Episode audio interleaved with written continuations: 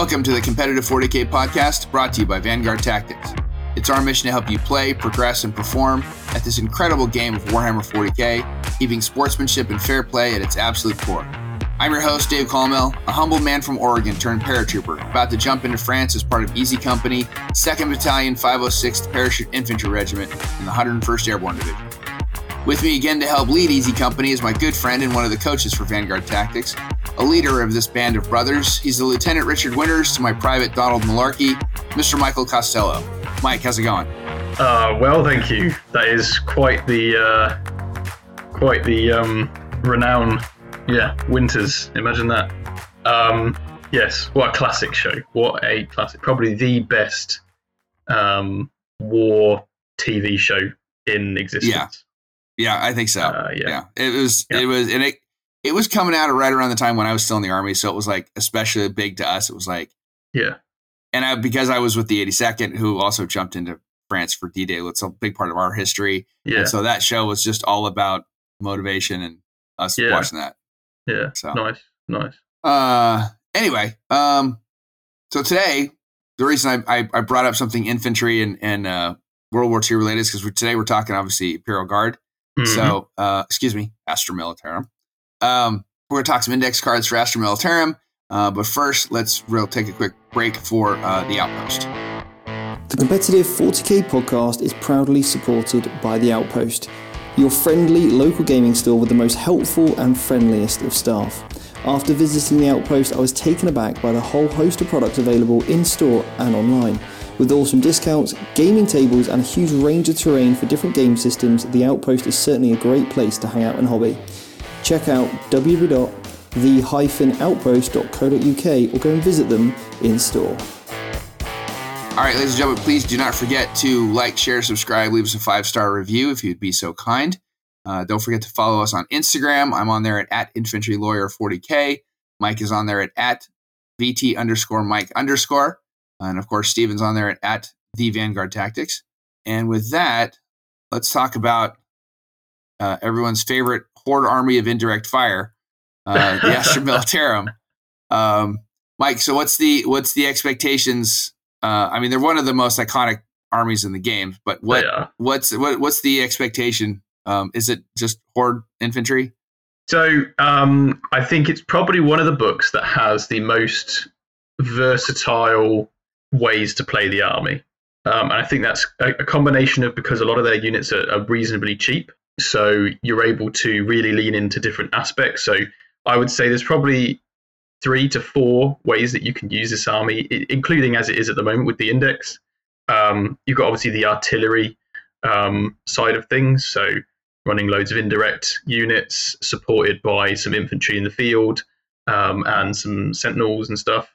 You've got obviously a tank heavy um, army build uh, with 10th edition having OC on vehicles.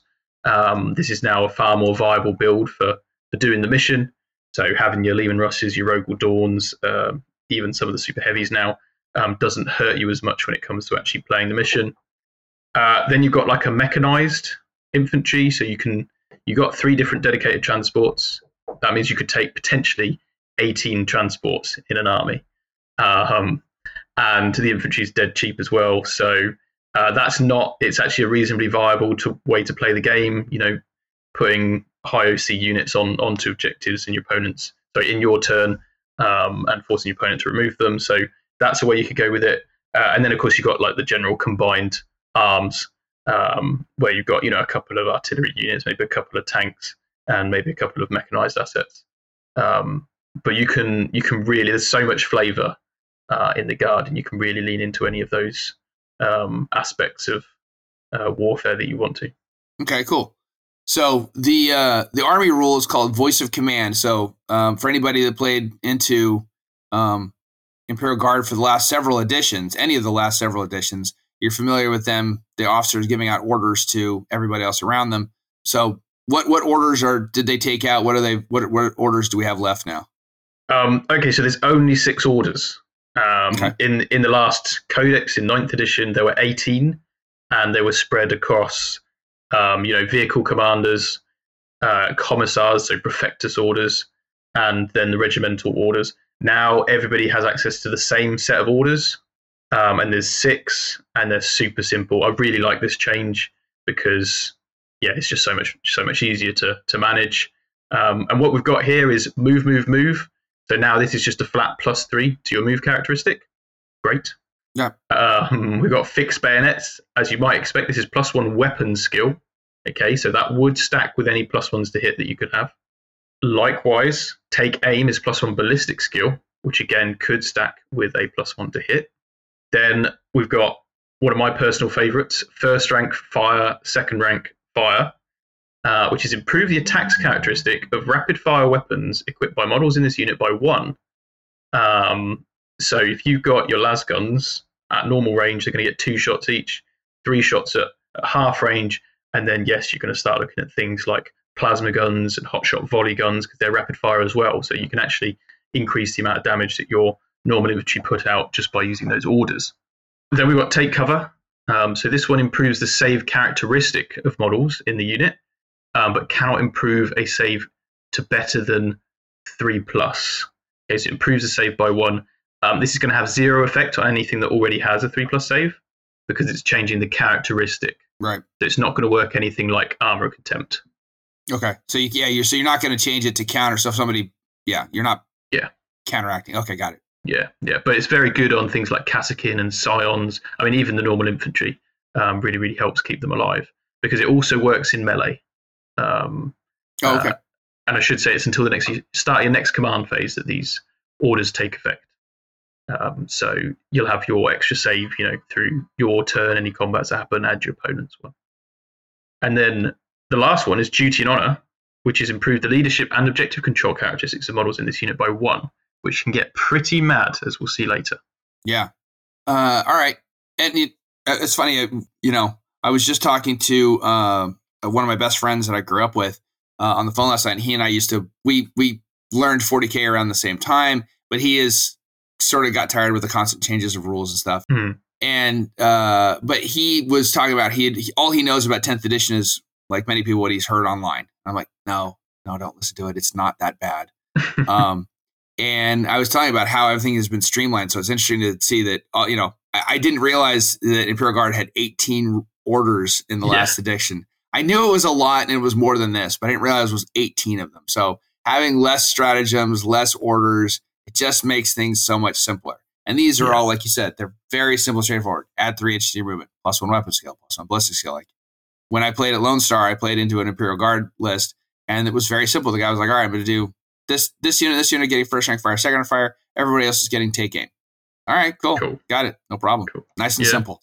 Nice. So, um, there is one last thing to add uh, for yeah. anybody that is coming over from the last edition. Um, so each time an officer issues an order, um, you select a friendly unit within six inches to get that order. There's no spreading of orders.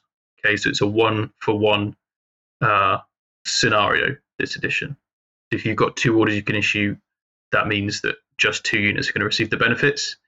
In the previous edition, you could issue an order to one unit, and then the same order could spread out to other units within six. Oh yeah, with the yeah. radios, the comms yeah. arrays or whatever it was. So yeah, there's, there's right. none of that anymore. Um, if you're battle shocked, then you can't be affected by orders, and um, you lose the effects of any orders that are currently affecting you. Uh, a unit cannot be affected by more than one order at a time. Uh, there are some exceptions, uh, and the latest one would obviously overrule the the first one, which makes sense. Um, yeah. I think that's that's pretty much all of the little nitty gritty stuff covered. All right, and then the detachment rule is uh, born soldiers, which was basically the faction rule for ninth edition. Is it any yeah. different? Um, it, it, works very slightly different this edition. Um, so it's each time an Astra Militarum unit from your army remains stationary. Uh, remain stationary is something you do in your movement phase, uh, like it's one of the options. Um, right. Until the end of the turn, uh, range attacks gain lethal hits. What this means is because you don't have the opportunity to remain stationary in your opponent's turn, you don't get this ability in your opponent's turn. So none of your Overwatch is going to get lethal hits because you haven't oh, okay. remained stationary, if that makes sense. Got it. Okay. Solid ability. Yeah. Um. Yeah, it's all right. All right. So we will come back to enhancements and strats, um, and we will come back uh, to start the data sheets in just a second. But Let's take a quick stop uh, to acknowledge ColorForge. The Competitive 40k podcast is supported by Colourforge. I found Colourforge 18 months ago and I was blown away by the quality of the product. I've always had an incredible finish, not too thick, not too chalky, and have always had the perfect coverage in all kinds of weather conditions. The cans are around 25% larger and cheaper than most other brands on the market. All of the colours are matched to Citadel base colours, so it makes that transition from rattle can to paints absolutely seamless. Check out www.thecolourforge.com to pick up your sprays today, along with a whole host of other awesome hobby products. All right, before we get into data sheets, uh, ladies and gentlemen, don't forget the uh, password for the uh, competitive Warhammer 40k community Facebook page. Uh, the password was last month was Angron. Uh, this month we are going to uh, it is going to be Leontis, which I think we used once before, but that's okay. since we're talking Imperial Guard today as our first uh, recording in the month of August. We're going to use Leontis. Spell it however you want. Just you guys are hilarious with some of how some of you guys get phonetically correct. So, uh, and yes, I know some of you guys are aren't primary English speakers. It's okay. I'm not making fun of you. I just think it's it's cool the way different people spell things. So, uh, with that, let's get into some data sheets, and uh, I guess we should start with Lord Solar Leontis himself. Yes, yes, we should. Uh, as should anybody that's about to write a list with Astra.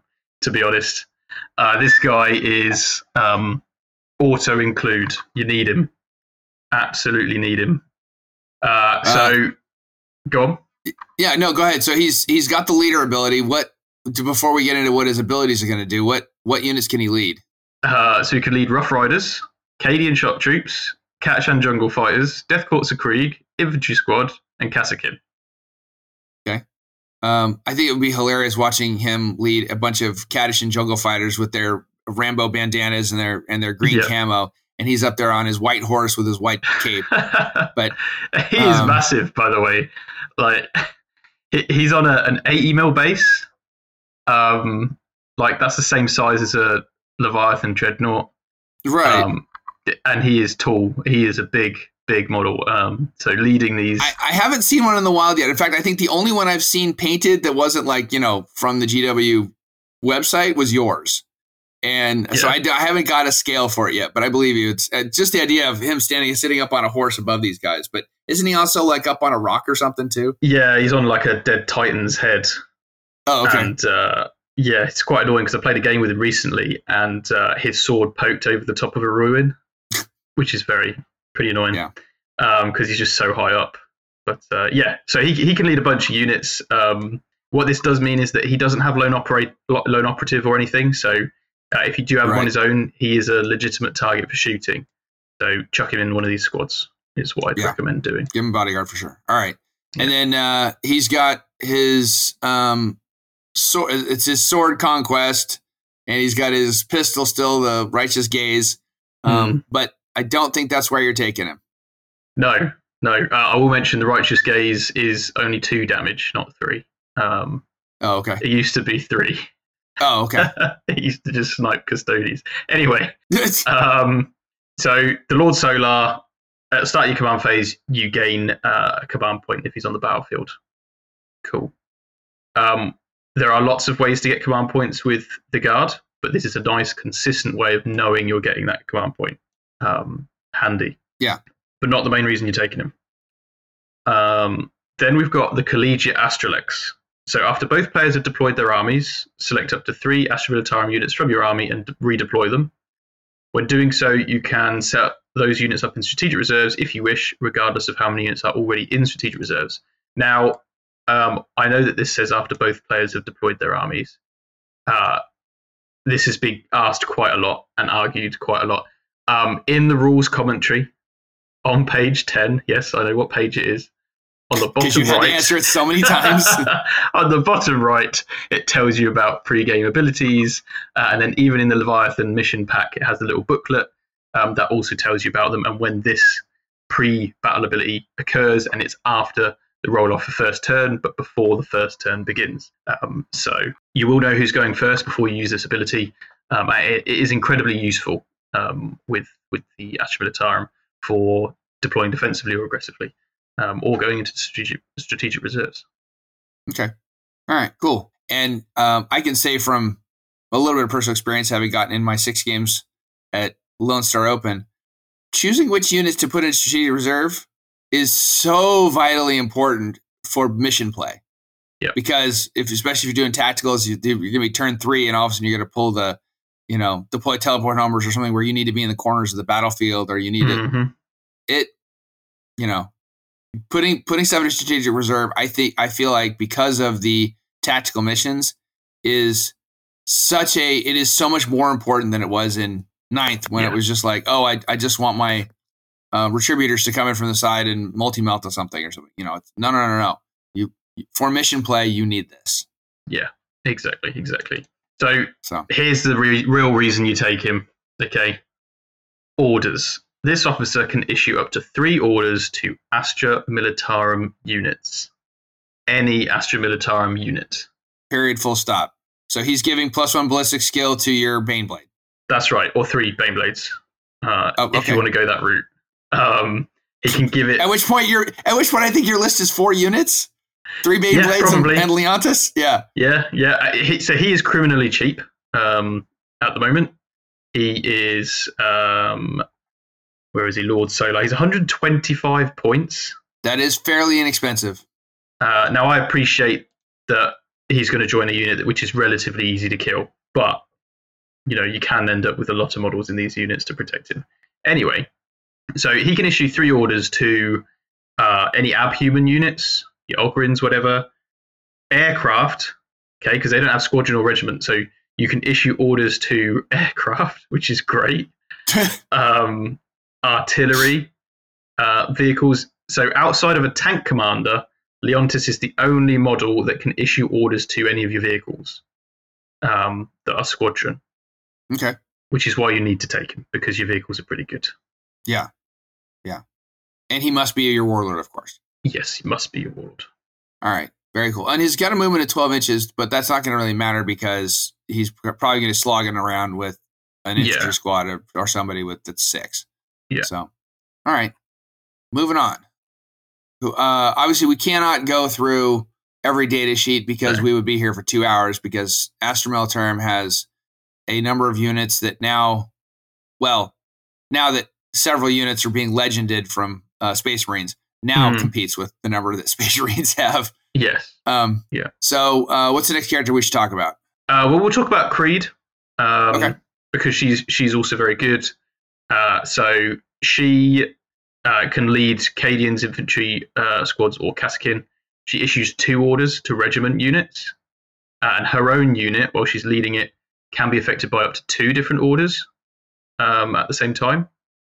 Okay. Uh, and then she's got the ability once per battle round for a regiment unit within 12 inches to be targeted with a stratagem for zero command points, even if another unit from your army has already been targeted um, with that stratagem this phase. Uh, we'll come to the, the stratagems later, but there's quite a few two command point ones. This is a great way of um, doing one called Fields of Fire. Um, but you could equally use it on core stratagems like Grenade um, and other ways just to up your damage output. Yeah. Um, and grenade and tank shock are, are not to be underestimated. No, Those are absolutely not. those strats are are clutch. All right. So, uh, and she's got a four up with a five up invuln, so she's not super tanky, but it, just in case you chew through her bodyguard unit, Mhm. she's got a chance of surviving a couple hits. Yeah, yeah, she's not too Alright. bad. Um, All right.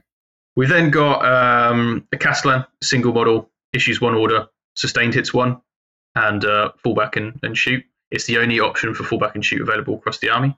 Um, so if you want your infantry to be fully functional, uh, this guy's a good option. And then, of course, sustained hits is quite nice as well. Okay. All right. Uh, I'll just skip very quickly over the tank commander. It issues one order to squadron units and can issue it at 12. It also shoots on death. Um, other than that, this guy's never going to hit on anything better than a four because you can't give it orders. Um, oh, And is 240 points uh, as it stands. So is more expensive than any normal tank that you could get to hit on threes. Um, so unfortunately, a bit lackluster this guy. so leave him at home and just let Leontis hand out all the orders to your tank. Exactly. Exactly. If this guy could do two orders, we might be talking, but as it stands, not great. Yeah. Um, then I think it's important to talk about what are the command squads uh, just kind of how it functions. So the Cadian command squad, um, this is essentially a character, your officer, and then four veterans, and each of their pieces of war gear give them uh, a specific upgrade um, that affects the unit. Now these can be attached to a Cadian shock troops unit, um, so they're a bit like a normal character can. Uh, and then Cadian shock troops themselves can have two leaders attached. So you could have the command squad here attached to the unit, and you can have another character like Creed or the Castellan also attached to that unit. Okay. And Cadians can go up to 20, so you start to have some of these really huge units benefiting from orders and stratagems uh, and so on. Um, so the Cadians, while they've got the command squad in there, they ignore any of their modifiers to their characteristics, um, which is a bit of a sleeper because that does mean they're ignoring obviously hit roll and wound roll modifiers, Right. but also means they're ignoring uh, AP and damage modifiers. So Huh. pretty good, pretty good. Yeah. Um, yeah, don't underestimate that unit. And then they've got a Master Vox, which allows officers in the unit to um, issue orders at 24 inches. Very, very useful. Uh, if you've got Lord Solar in there, he'd be able to issue orders 24 inches away. Um, so you always take one of those. You got Feel No Pain 6 up from the medic, um, which on 26 plus guys, you know, not bad. Uh, and Not bad. then we've got the regimental standard, which is plus one to the OC of models in a unit. Cadian shock troops OC2 already. So with a banner involved, they're OC3.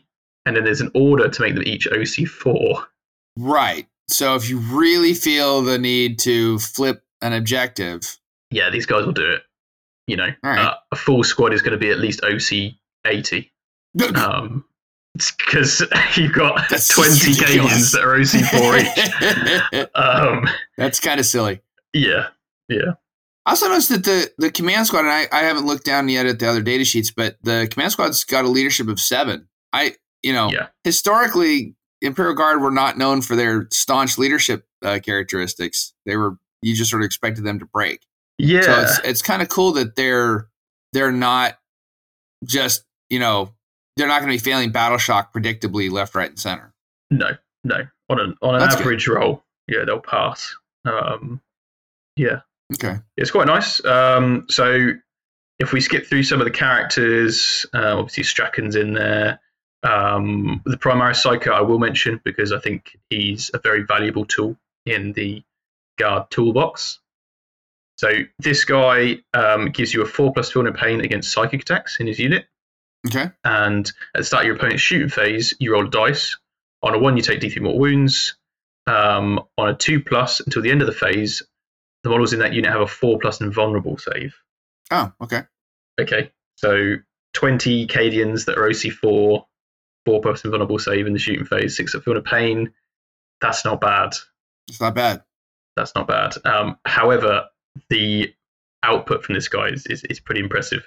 Um, so we've got the Psychic Maelstrom, Focus Wickstrike, okay, and you're always going to do that.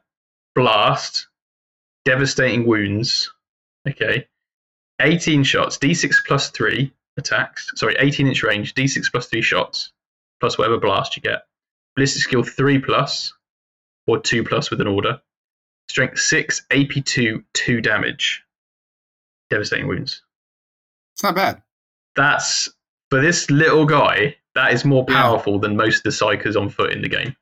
Um, that is an incredible, incredible shooting uh, output. And if you do overcharge with hazardous, um, the way that hazardous works is if you've got other unit, other models in the unit that have also fired a hazardous weapon, you roll all the dice at the same time, one for each model that's had a hazardous weapon um, fired, and then for each one, a model with a hazardous weapon is killed. Um, Right. So you're unlikely to roll loads of ones. So if you do roll some ones, obviously don't kill this guy. Um, that mechanic's there to kind of keep the this guy kicking around and, and doing his damage. But if you do take mortal wounds from that way on a character, um, then uh, you have to take them on the character even if somebody else in the unit is wounded, if that makes sense. Yeah. Um, but you can yeah, avoid this guy dying straight away because he's only got three wounds and he'd take three mortals. Um, Right. Yeah. So one one Yeah. failed hazardous test if he's by himself and he's yeah, dead. paced. Yeah. Yeah. I can join a variety of units as well. It's nice. Yeah, he's got. Let's see, he can join Cadians, Catachans, Death Corps, Infantry, Kasrkins, and Tempestus Scions. So yeah, he's Mhm. got a. You can you can squeeze him in wherever you may feel Yeah. like you want a four plus invulnerable save, which everywhere. Um, Yeah. and uh, and at sixty points, even if he dies, you know, on turn three, you've still probably got your value out of him. Not bad. Yeah, the, the, the output's worth 60 points alone. Um, Yeah. Yeah. Yeah. Great unit. Right. Great unit.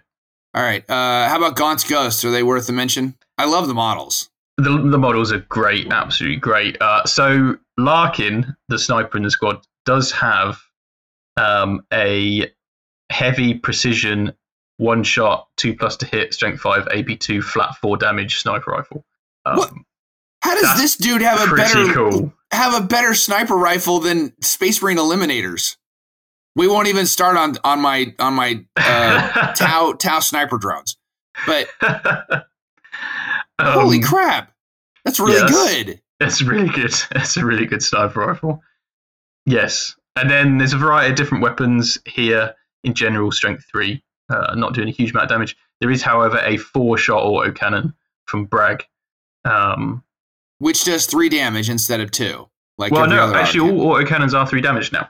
oh, are they? oh, um, okay, Yeah, but it is four shots, uh, which is pretty impressive. yeah. Uh, they always get cover. The unit is lone operative, which is a rare circumstance. The whole unit is lone operative. Nice. um, which is a, a good reason to take them. Uh, and then they have fight first as well. Uh, not that they're, you know melee is going to be amazing, but they've got fight first, which is nice. Uh, Right. And then um, they can issue two orders, uh, or rather, Gaunt himself can issue two orders to regiment or Gaunt's ghost units.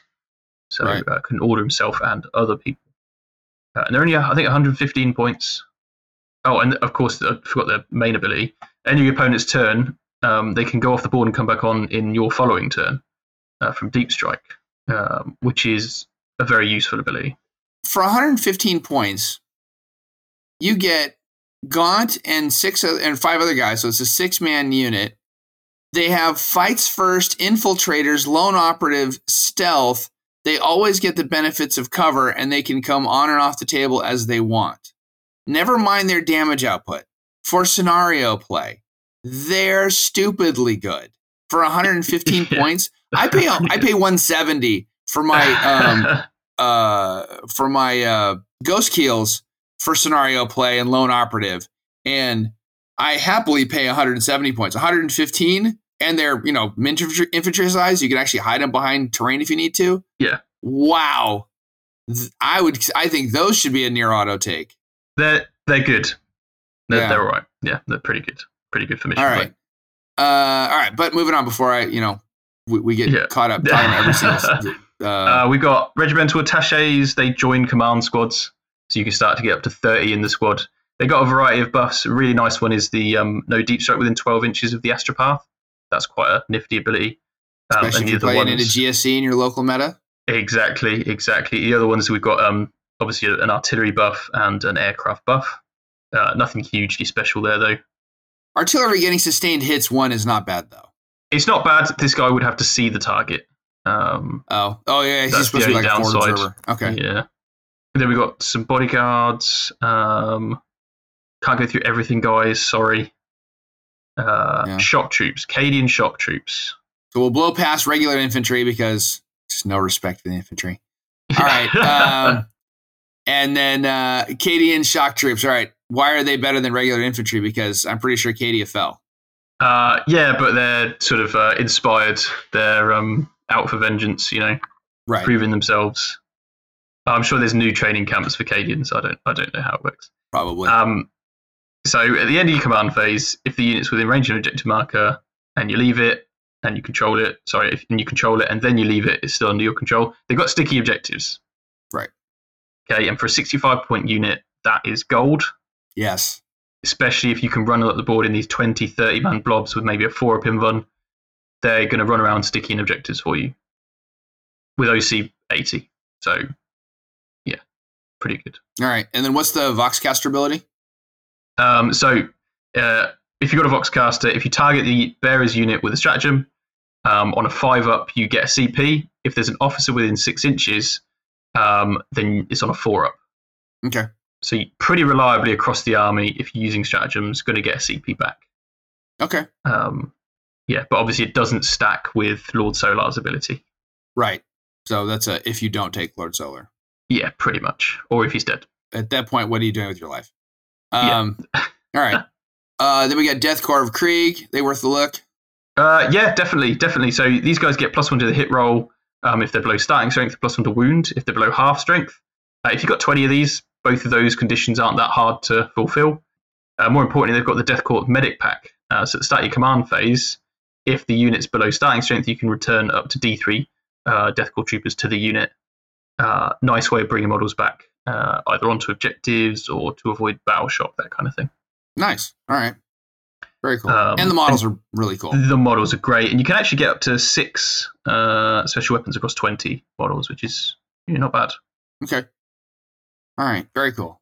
Um, and then um, the the personal favorite for um, anybody who grew up in the '80s, the Catachan Jungle Fighters. Um, Yeah, these are a bit sad, to be honest. yeah. You get plus uh, one Not doing it. strength and AP if they charged, but they've only got Oh. one attack each that hits on a four. So yeah, Why? it's not. It's a bit sad. So really, to be uh, honest. you're only taking them because they've got the Scout six inch, yeah, and because they're cool. and because they're cool. Um, all right, and then or uh, and if you well, you don't even need to take them to take Sly Marbo because Sly. Marbo's a lone operative, so he's not joining Yeah. the squad anyway. Yeah. All right. Uh, all right, Kasrkin. Okay, these are cool. I really like these. I think there's play in the Astra Militarum elite units. Uh, Kasrkin have Scout 6. All right, they're, I mean, they're, they're like normal guard, but they've got 4 up save. Uh, they're only OC 1. Uh, so you have Scout 6 and then Warrior Elite. So in your command phase, uh, you can select one order to affect this unit until the start of your next command phase, in addition to any other orders issued to this unit by an officer model. I I read this to mean that you have to issue an order in order to get this ability. Um, I don't know how you read it, but It says I you can select one order to affect this unit. yeah, but it I would in say you don't- to any other orders issued. Yeah, I would say that you can like you you you pick it. So say you want to give them take aim. Right. They now have take aim because you've selected that, and now you go around issuing your orders. Now you can have cool. Okay. you know right. somebody else can go. Also, you get first rank fire, second rank fire because Yeah. they're um they're Yeah, hot shot volley guns, rapid fire. So Yeah. Well, that makes them even better. Um, yeah, Yeah, and these guys, you got four special weapons, um, maximum of two of, of any given one, uh, and then a sniper rifle, which is damage three. Um, of course it is. Yeah. uh, so I've actually sniped out a um, GC Decode character from a unit of um, aberrants, which was very cool. Excellent. Kill those Nexos. Yeah, exactly. Now they do have a very nifty uh, war gear ability, so the melter mine, which you always take. Um, once per battle, start of any phase, select one enemy unit within three inches of the bearer, roll one d6. On a two plus, the enemy unit suffers d3 mortal wounds or two d3 mortal wounds if it is a vehicle. Okay. There's a fair few ways to get damage out from these guys, uh, Yeah. especially if you consider the grenade stratagem as well. And with a four up save, you could give them the order for plus one save Oh yeah, make them three up. and the three up, and then benefits of cover. Yeah, uh, these Yeah, guys are Okay. uh, pretty solid, um, reasonably costed, I guess, at 120 points. Um, Yeah, Yeah. doesn't. That that seems for, for all for for the potential that they have to pull off some really cool stuff. I'd say that Yeah. 120 seems reasonable. Very cool. All right, so we'll keep moving on now uh, because obviously we got to get into you know the real reason everybody plays Imperial Guard tanks. So I'm Yeah. still scrolling. I'm still scrolling. Still Ogryns, Um, I, Bullgryns. I'll cover the Enginseer uh, as a buff to the tanks because obviously I know people be interested in, in, in helping their tanks out. The Enginseer gets lone operative while within three inches of, of friendly Astra Militarum okay, vehicles. like Techmarine does. Okay. Exactly. Uh, and then um, in your command phase, you select one within three. It regains up to D3 lost wounds. And until the start of your next command phase, that vehicle has a four plus invulnerable save. Wow. Yeah, Okay. so not plus one to hit, but a four plus invulnerable save. That's pretty good. Yeah. Uh, and then goes Super Saiyan if a friendly vehicle dies within 12 inches of him and gets six attacks with his axe. because that's what we care about. Yeah. Getting your Enginseer into combat with his axe. Um. Oh. Um. Somebody had I, I forget who I was talking to had mentioned that Ratling snipers were a good choice now. Yay, nay. What are your, what are your Uh, thoughts? they're pretty good, um, but they're pretty expensive uh, as well. So Ratling's 70 points for the five of them. They have the ability to shoot and then move, which is really Okay. useful because you can hide them quite easily and then they could move to the top floor of a ruin, shoot with plunging fire for the extra AP, uh, and they've each got a um, shot hitting on threes, strength 4, AP2, 2 damage with precision. okay. Um, so they're pretty good uh, anti, well, a few things, I guess. Anything that's not vehicle. Um, the, they do have infiltrators as well, so you can start them wherever you want, really, on the board, except your opponent's deployment zone. And they have stealth, so they're minus one to hit. Uh, the only issue with these guys is if there's any indirect whatsoever, they're pretty much dead. Um, Yeah. Six up save, toughness two, one wound each. Uh, that's the only issue with these guys. Uh, so for 70 Yeah. points, they're, they're a bit of a struggle to fit in. A stiff breeze will murder them. Yeah, but they are very Okay. cool, and I have tried them Okay. a few times. All right. Uh. Oh. What about your beloved Rough Riders? Yeah, uh, we missed the glory days. Oh, the sadness in your voice. It's heartbreaking. Yeah, yeah. They so they only have one attack each now with uh, things like the Melter Lance, uh, and there's no unit champion that gets extra attacks or anything. Um, so yeah, one attack. So the Melter Lance is um, hits on threes, strength nine, AP four, D6 damage with Lance, so plus one a wound on the charge. Right. That's not actually bad, No, but it is only Means the five probably winning- you're probably winning vehicles on a four up, but still, that's not great. Yeah, uh, it's only really. I, I mean, realistically, it's only uh, it's only going to be four attacks across the unit because you're going to take the goad lance, which is two attacks, uh, hitting on Mhm. three, strength six, AP two, two damage with lance. Um, okay. but it's just not enough attacks to justify it. Um, for eighty points, I don't know. Maybe there's play in them. I just feel like they, yeah, I don't know. Yeah. I'd have to try them out, but they're they're not what they were. Um, that's for sure. Uh, Yeah. They can ignore modifiers for their moves and advanced charges, and they can fall back and shoot and charge. So mobile unit uh, effectiveness not sure yet Right. All right. So the the horse is going to stay in the stable for now. for now. Yeah. Um. How about Sentinels, Scouts, or Armored? I mean, uh, people are big fans of both. Scout Sentinels are, I would say, your next go-to after Leontus. Um, oh, okay. So these guys have the rule Daring Recon. Uh, start your shooting phase, select one enemy unit within 18 inches invisible to this unit. Until the end of the phase, each time a friendly Astra model makes an attack that targets that unit, reroll a hit roll of one. Great. Right. Uh, and if that attack has the indirect ability, you don't suffer the penalty to the hit roll for shooting them um, indirectly Oh, okay. this buffs anything, any build that you play with with guard, and you, there aren't really any rerolls to hit with guard. So getting reroll ones and then a ballistic skill going up to three with an order that starts to get a bit more reliable. Doesn't require these guys to give up their shooting uh, either. Um, and they move ten inches. They've got scouts nine. Their guns are kind of by the by, really, but they are toughness seven now with three up save and seven wounds. So they're actually a lot harder to kill. Yeah, which T seven and seven wounds because that's what the my, the Tau Piranhas have. Um, Hmm. And I ran two of those on my list at LSO. T seven and seven wounds is a really nice break point. Yeah. is for for surviving and you know just I I think that's a really sweet profile for something light and fast like a Scout Sentinel or a Piranha or something Yeah. like that. So Yeah. that's not bad. All it's right. awesome uh, and has the regiment keyword, so you can issue orders to it um, with infantry officers. Yeah, and you can oh you can give them all chainsaws now, and the chainsaws are three attacks, uh, strength six, AP one. So that's not bad. It's not bad. So yeah, it's not bad. all right, yeah, I I can see why. If I was an IG player, I would I would definitely be looking at taking at least one unit of these guys. Yeah. All right. Um, or, or several individual, what's that? or several individual scout sentinels, just to prop Oh, okay. that reroll ones to hit Yeah. uh, ability. All right. And then the Um, armored sentinels just have uh, reroll wounds against monsters and vehicles. Okay. Yeah, but Dave, they have toughness eight and a two up save. Oh, how did I miss that? Yeah. Um, there's no world in which a sentinel should have a two up save. I'm sorry. But- That's Terminator. No, I would That's agree. better armor than a repulsor. yes. That's better armor than a lot of things. Uh, Yeah. yeah. So that is, I mean, that's a bit, you know, that's a bit sly there. They've got away with that, but Yeah, it's a little Um, silly. yeah, these guys are. I mean, they they they're good. Seventy points. Um, they're not bad. Um, the damage isn't like incredible, but they do get the rerolls, so a bit more reliable. And they do have the regiment keyword, which makes them a lot better because they can get those orders a lot easier, and you can use certain stratagems on them as well. So I can see a unit of three of these maybe, um, or, or more if you're interested in that kind of thing. But yeah, they're not bad. Pretty survivable unit. Okay. Very cool. All right. Um, so moving on, what's the next vehicle? Oh, I guess we got to talk about Rogal Dorn. Yes, the Rogal Dorn. Um, so I really like this tank. I actually think it's really solid. Um, movement 10, toughness 12, uh, 2 plus save, 18 wounds. I don't mind this thing having a 2 up save. That makes sense. Okay.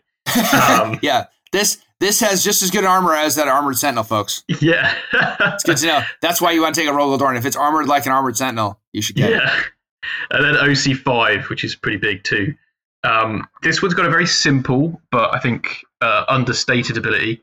So, ablative plating. Once per battle, when an attack is allocated to this model, you can change the damage characteristic uh, of that attack to zero. Okay. Okay. Um, so this is super effective against a model with devastating wounds and a huge number of damage attached to them.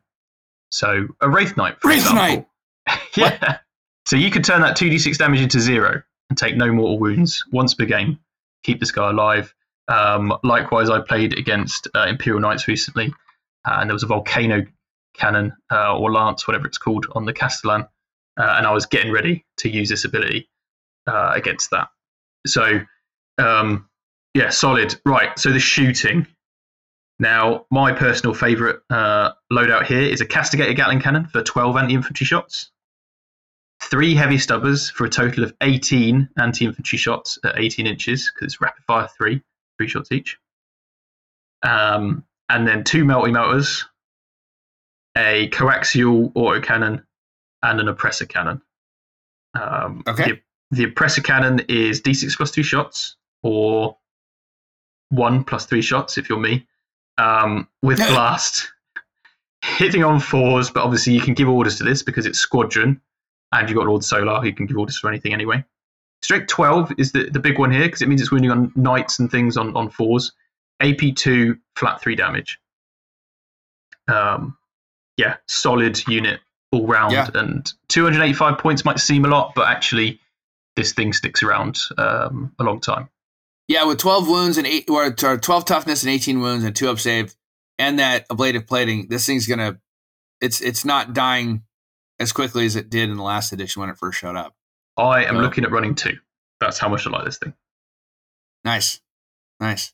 All right, uh, and it's just a really, it's it is one of the coolest models that I think is in the entire range. It's close to being the best tank in the range for Yeah. The entire range of 40k. Uh, Yeah. It's very um, pattern vibes, if, if you know your Yeah. tanks. Oh, absolutely. Um, And the the um the the Baneblade and and all the variants have some of the like the best gun stats, but uh, the, as everyone who has seen a Baneblade knows, getting one to move around the battlefield is a completely different conversation. yeah, So this is, I think the Rogal Dorn is the perfect middle space between having the firepower you want. It's got more Yeah. firepower than a Leman Russ, but it's certainly a hell of a lot more maneuverable than a Baneblade. Yeah. So, yeah. All right. Yeah. And you said it's 285? 285 with everything on it. Okay. So Yeah. 285. So two of those for just under 600 points. It's an investment, but it's going to, you're, you're, you're investing that many for 36 wounds that are going to be really hard to chip off. So, Yeah. all right. Very cool. What's the, uh, uh, what's the next thing we should talk about? Uh, I think heavy weapons squads are an all-time favorite, right? This is a cool. Oh, yeah. Yeah, Everybody yeah, loves these guys. Um, so they they suffer because their ballistic skills five plus, and all the weapons are heavy. Um, however, they have the ability covering fire, which means if they do Overwatch, they hit on fives, but they hit on fours if they're within six inches of um, a platoon unit. And the platoon units are things like the Cadian shock troops, that kind of stuff. The Okay. like battle line. Um, this is particularly silly on mortars. because it means you can overwatch a target you can't see and hit them on better than what you could normally shoot them on. um, Yeah, that is silly. but uh, I? I mean, I, That I doesn't make sense at these all. models, but uh, that mortars uh, are going to be a good choice in the army. Just bear in mind that um, anybody else's indirect fire is going to pretty quickly wipe these off the map. Yes, indeed. All right. Um, and then field ordnance battery. I got a little bit of taste of these. Um, uh, What did you at, think? uh, at LSO? Uh, the the the the guy I played against, uh, great opponent by the way. Um, he was using the he had three of the bombast field guns for the indirect fire. Okay. Um, they're they're obnoxious. They're not super tough, but they were obnoxious, especially because it was hard. It was easier to get a line of sight on his basilisks than on his Hmm. um, bombast guns because bombast guns are smaller, so it was easier for him to put them. He also um, was an absolute legend, and he brought the uh, the uh, fortification, the uh, yes. field, the, the defense line. Yeah. So, uh, so yeah, there. I would say with D six attacks, obviously they're a little swingy, but Hmm. you know, it, they they certainly did work uh, into my uh, Tau Yeah. infantry. Yeah. So they didn't they didn't scratch the paint on any of my bigger stuff, but Yeah. against infantry they were they were legit. Yeah, so I've tried these as well, but I really like the heavy las cannon, which is heavy, obviously. Um, two shots, strength 14, AP 3d6 plus one damage. Um, Yeah, and of course you get two of these these um, these uh, batteries. Well, the, the Yeah. battery is two things. Anyway, um, so if they stay still though, and they have an order, they get sustained hits one, uh, which is quite nice. The only issue is that you need to be able to set these up in a place where they're going to be able to shoot something next turn, and you're going to have to accept that you're going to take some fire potentially as well. Um, but these guys are relatively tanky, especially with cover because their base is massive, and the fire you get out of them is not bad. The only problem is they went up 20 points because they have an indirect option on the wep- on the on the uh, unit, um, right. and I think that's sort of become overcosted for any of the other options on the unit, uh, and arguably even the the one that is indirect is not good enough to be worth that points hike. Anyway, Yeah. um, I mean, the, yeah. I mean, yeah, it, it's it's the the indirect one is blast heavy indirect, so it's a ballistic skill five, but it's heavy and it's indirect, so you're not going to move it. You're just going to park it behind something and shoot, and it's got a 48 inch range, which is you know more than half the table.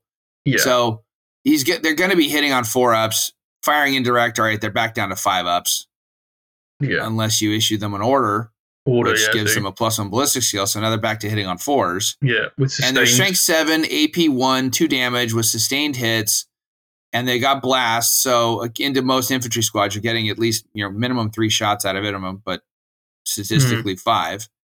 Um, so five shots, and it's two ordnance teams for one for your 120 points. So two of these guns, you, you're putting Yeah. out a decent volume of fire. So I think that the decent. the indirect the the field gun option's good if you want to just thin out infantry. Yeah. Maybe there's a lot of GSC in your meta, and you just want Yeah. to murder stuff that's you know hiding just out of sight or whatever. Eh. Yeah, it's the AP one that's the issue for me. But there are ways you can get around that because yeah, it's just difficult to find ignores cover with guard. That's that's one of their biggest issues is is ignoring cover. Yeah. Um, but yeah, anyway, anyway, Anyway, I love this model. I think it's fantastic. I've got one and I'm going to paint it up even if it's bad. Yeah, It's and like so you cool. said, like you said at the beginning, if there are at least four different legitimate ways to play guard, so if if this suits your, this is this is do not take us sort of sounding kind of lukewarm on these field ordnance batteries. If it suits your play style, by all Yep. means, go for it. Yeah. don't exactly. you know there there it is a viable unit that you with plenty of reps can make work. Yeah. So, uh, all right. Um, should we talk about the the 87 Leman Russ variants? Um, I think I can probably sum them up very quickly. Um, so yeah, listen up for the numbers. Tank Uh, go vroom, go bang bang. Yeah, exactly. Let's cover the base stat line first, and then we won't Okay. have to do it again. Uh, so 10 inch move, toughness 11, decent. Uh, 2 plus save, 13 wounds, uh, 7 up leadership, and OC3. Nice. Solid. Uh, And that's and that's all of them all across the board. all of the Leman Russes exactly the same profile. Yeah. Okay. So the main battle tank um, obviously has the battle cannon. Uh, and this strength 10, AP 1, flat 3 damage, D6 plus 3 shots, obviously blast. Um, that's okay. The AP is the issue there. You can get around that. However, the ability this guy gets is um, reroll hit rolls of 1 or all reroll hits uh, if you're targeting someone on an objective. So actually, this is Okay. probably one of the most reliable outputs of battle tank.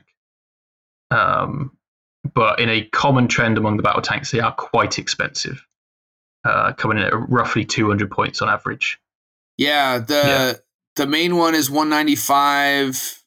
The demolish is 220, and the rest of them are all ranging between. They're all between 180 and 220. Yeah. So that you're you're definitely putting some points in. Just spend the extra 85 and get a Drogaldorn. Uh, I mean, honestly, yeah, I would because uh, you compare these to some of the other tanks in the game, like the the Space Marine Predators and things. And yes, they're not quite as durable, but they hit. They're much more accurate. You get a lot more out of them because you know um, they're doing more for you. Right. Anyway, so we've then got the Demolisher, um, probably the the strongest one. Uh, it's limited by the 24 inch range on its main gun, um, but the the stats D6 plus three shots, uh, strength 14, AP3, D6 damage. Um, that is a really solid uh, anti knight, anti whatever profile. You just have to get within 24 inch range. Perhaps this is where you use strategic reserves. Um, this guy's really cool because it can use its demolish battle cannon against targets that are on that are in engagement range of it. And while it's in engagement range, it doesn't suffer any penalties to hit rolls for any of its guns. So no minus one from big guns. No one. Exactly. So Nice. you load this out with loads of guns and it's firing full of efficacy all the time. Okay. Which is why it's the most expensive one. Right. Yeah. Um, and then there's the is it the, the was the Vanquisher the one that was the um ignores invulns version last It was, yes. It was Yeah. very good last edition. Now it doesn't ignore invulnerable saves and therefore is not very good.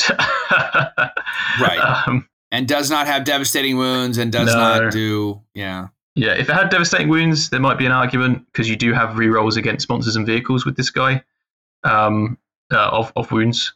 But, you know, it's one shot hitting on a four up, three up with a thing, uh, and it's heavy, I guess. Strength 18, AP4, D6 plus 6 damage. It's just not reliable enough. Yeah. Uh, Punisher. Unless unless you have a Oh, yeah. uh, a scout sentinel targeting for it. yeah, yeah. Get that reroll ones, and then you could sit still with it and have ballistic skill three up order.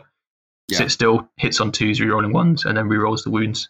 yeah. Um, That's just a lot of work to go through for one strength 18 shot. yeah. which on a four up invuln or something is wasted half the time. Right. Yeah. Most most most uh, custodians will look at that and go, that's cute. Exactly, it's still about two hundred points. So Yeah. it's sad. All right. Uh, Um how about the other way around with the with the Punisher? The Punisher is actually not bad. Um, so the Gatling cannon is 24 inch range, 20 shots, hit on fours, strength 6, AP zero, one damage. However, if it targets anything that isn't a monster or vehicle, it gets devastating wounds. Um, so not too bad. It only suffers from that high price tag. Um, but yeah, decent, especially good in Overwatch and stuff. Um, yeah, it's nice. Nice, nice little uh, tank. Okay. Yeah, and with that volume of fire, you might actually get some devastating wounds off. I, I Yeah. always look sideways at a, you know, a weapon that has one shot and has devastating wounds. That's it's a nice thought, but it's you know, in in in all of I had I ran two rail cannons uh, on hammerheads at Lone Star and Mhm. fired them pretty much every turn of every game. So what is that? 10, 60 times I shot those things. Yeah. Right, right around. How many times did a devastating wounds go off for me? Once. Yeah. Now, was it fun to pick up an entire Terminator squad with that? Absolutely. Did it really make the game pivotal for me in any way, shape, or form? No. Yep. Fair. Fair. So, All right. Um, uh, executioner, exterminator. yeah, I, I mean, this is um, it's not bad. It's strength eight, AP three, flat three damage. So it's a nice flat three damage with high AP. That's what you get out of this guy. Um, uh, and then if it targets something below half strength, you get plus one to hit. It's not going to happen a lot, but it's nice when it does. Yeah. All right. The exterminator auto cannons. This one's actually really good. Oh, okay. in a, in a weird twist of something that's been terrible for years. Uh, this one's bounced around, and I actually really like it. And I've been running one with the guard. Oh, okay. So the main weapon Because is the because the rapid fire autocannons. um, yes, it's its weapon and its ability. Uh, they're both very useful. So the autocannon is rapid fire four um, at 48 inches, and it's four shots normally. So at 24, you're going to get eight shots, and it's twin linked, so you reroll wounds with it as well. Uh, and it's strength nine, AP one, flat three damage. That's pretty decent, um, especially with the inbuilt reroll wounds. Then it's got this ability where if after you shot, um, select someone that was hit by the autocannon until the end of the phase, any of your other Astra Militarum units that targets them gets an extra AP against them. So that inadvertently is going to help your Rogal Dorns get the extra AP, um, and even your your lowly las guns an extra AP. Um, and this does stack with a stratagem that you could be using as well that turn. Um, it's a good way of getting around cover because we don't have any way of getting ignores cover, um, short of a Hellhound. Um, so increasing AP across everything against one target's really handy. Okay. All right. Yeah, I can see where that would. It's a nice. It's almost better as a support piece, and it will also Yeah. kill kill Yeah, infantry exactly. and space marines Exactly. really well. Okay. Um, and then last but not least, the Eradicator. It's basically a terrible version of the Demolisher. to be completely frank, um, Yeah. it's DP plus six shots, so it's more reliable number of shots. But they strike seven AP one two damage with ignores cover. Like that's not, you know. And then its ability is exactly the same as the Demolisher with the ignoring penalties and, and shooting into combat. Yeah. Um, Yeah. But yeah, sorry guys, don't waste your time. All right. Uh, and then we get into all of the artillery carriages. Um, Mhm. Um, basilisks. I can speak from personal experience. Basilisks are legit. Yeah. Um, the Earthshaker cannons, d- d- 240 inch range, just in case you needed to hit something two tables two tables over. yeah, Um, and wh- why? Uh, I mean, I get it's just sort of you know, just to make a point, but you know, Yeah. it's still also kind of a meme. Um, blast heavy indirect D6 plus three shots, ballistic skill four plus, and it's heavy, so obviously it's hitting on threes if it doesn't move. But if it's firing indirect, it's back down to fours. Strength eight, AP two, two damage. At just sweet spot. I'm gonna kill Space Marines. hmm Yep. And to make So- it one bit better, if it hits anyone that's infantry, then they're going to be minus two to their move and uh, minus two to their advance and charge rolls as well. Yeah, which is also was also a pain in the ass Yeah. on the receiving end. Uh, yeah, thank you, Dakota. Appreciate that. It was a lot of fun having all my my infantry go even slower. Um, no, we had a great game.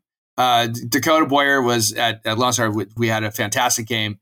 Um, and like I said, absolute legend for bringing the uh, uh, the fortification. So I got I got mad props for anybody that brings a fortification in a competitive list. Yeah. So, um, all right, then something you'll never see the Hydra flak cannon. It's a really Yeah. cool looking model. You, it'll never see Yeah, the table. it's, it's yeah. No, nobody's bringing anti-aircraft. Uh, Manticores, uh, uh, last edition, they were kind of a ubiquitous unit for Yeah, IG, they're not- and they're not bad. They're not bad. Uh, so the Storm Eagle rockets aren't limited to four uh, shooting phases anymore. Um, so it's blast, it's heavy, it's indirect, uh, 120 inch range. Um, so just one table over. just one table over, yeah. D6 plus one shots. That's a bit of a. I don't like that. I've rolled a one several times using a Manticore, and that's two shots. Um, hit on fours, uh, strength 10, AP 2, flat 3 damage. That's a nice profile to have against a lot of different targets. Um, but this guy is a bit mixed with what he's supposed to be shooting at, because his ability gives him reroll hits against a target unit that has five or more models. Um, yeah, so this one's a weird one. yeah, that's Um, that's a weird rule. yeah. I'm absolutely. I'm just sitting here scratching my head. What? Why? Why? Yeah, because you assume this is here to take out light vehicles and and and scratch vehicles, right. but yeah, the the the profile and even the giant ass rockets on the model, those should be taking out. You know, rhinos or land Yeah. speeders or, you know, it's very strange to me. Um, this is 125 points now since the points increases, and for the potential to have two shots a turn. I'm not sold Alright. personally, but I think if you build into artillery and you have several of these, then overall it probably will work for you. But you're going to sacrifice a lot when it comes to mission play. just spend the extra ten points, get a basilisk. I, I unfortunately agree. Yeah. And speaking from from personal experience, also, I I just like seeing the basilisk because they remind me of the artillery pieces I saw being used when I was in the army. So they, it's just Yeah. a big artillery cannon, like it looks like it should. It's, love it. Uh, all right, wyverns. Uh, mortar things. not great, unfortunately. Just take heavy weapon squads. Basically, Yeah. it's it's blast, ignores cover, heavy indirect fire, twin linked. It's two d six shots. I'm not taking a tank that has two d six shots. No, Uh, that's and AP zero. five, AP zero, one damage. I don't care if they ignore cover and they're twin linked. Yeah, moving on. Um, they make their target minus one to hit as well. Yeah. Uh, the same thing with the death strike. Two d six shots. The fact you have to roll a hit with it, even if it's on a two, Yeah. not great. Um, yeah, Yeah. All right, moving on. Uh, all right. So for those people that want to play um, the lightweight version of of Rhino Rush, if you if you really want to, you know, live out the glory days of being uh, mechanized infantry, um, why would you? Um, says the guy who was a paratrooper, didn't ever want to die inside of a tank. Uh, just shoot me out of the air instead. I guess I'll play Skeet Pigeon. Um, Chimeras, T9, 10 inch move. I figured we'd have a slightly better movement than 10, but I guess 10. Mhm. Uh, T9, 11 wounds, 3 up, save. Yeah. I mean, these are solid. Transports are very solid uh, in the Astro Yeah. time because you're you're exchanging your toughness three five up save for uh, toughness nine three up save. Yeah. Uh, the only downside, of course, is that the transports are more expensive than the units themselves. Yeah.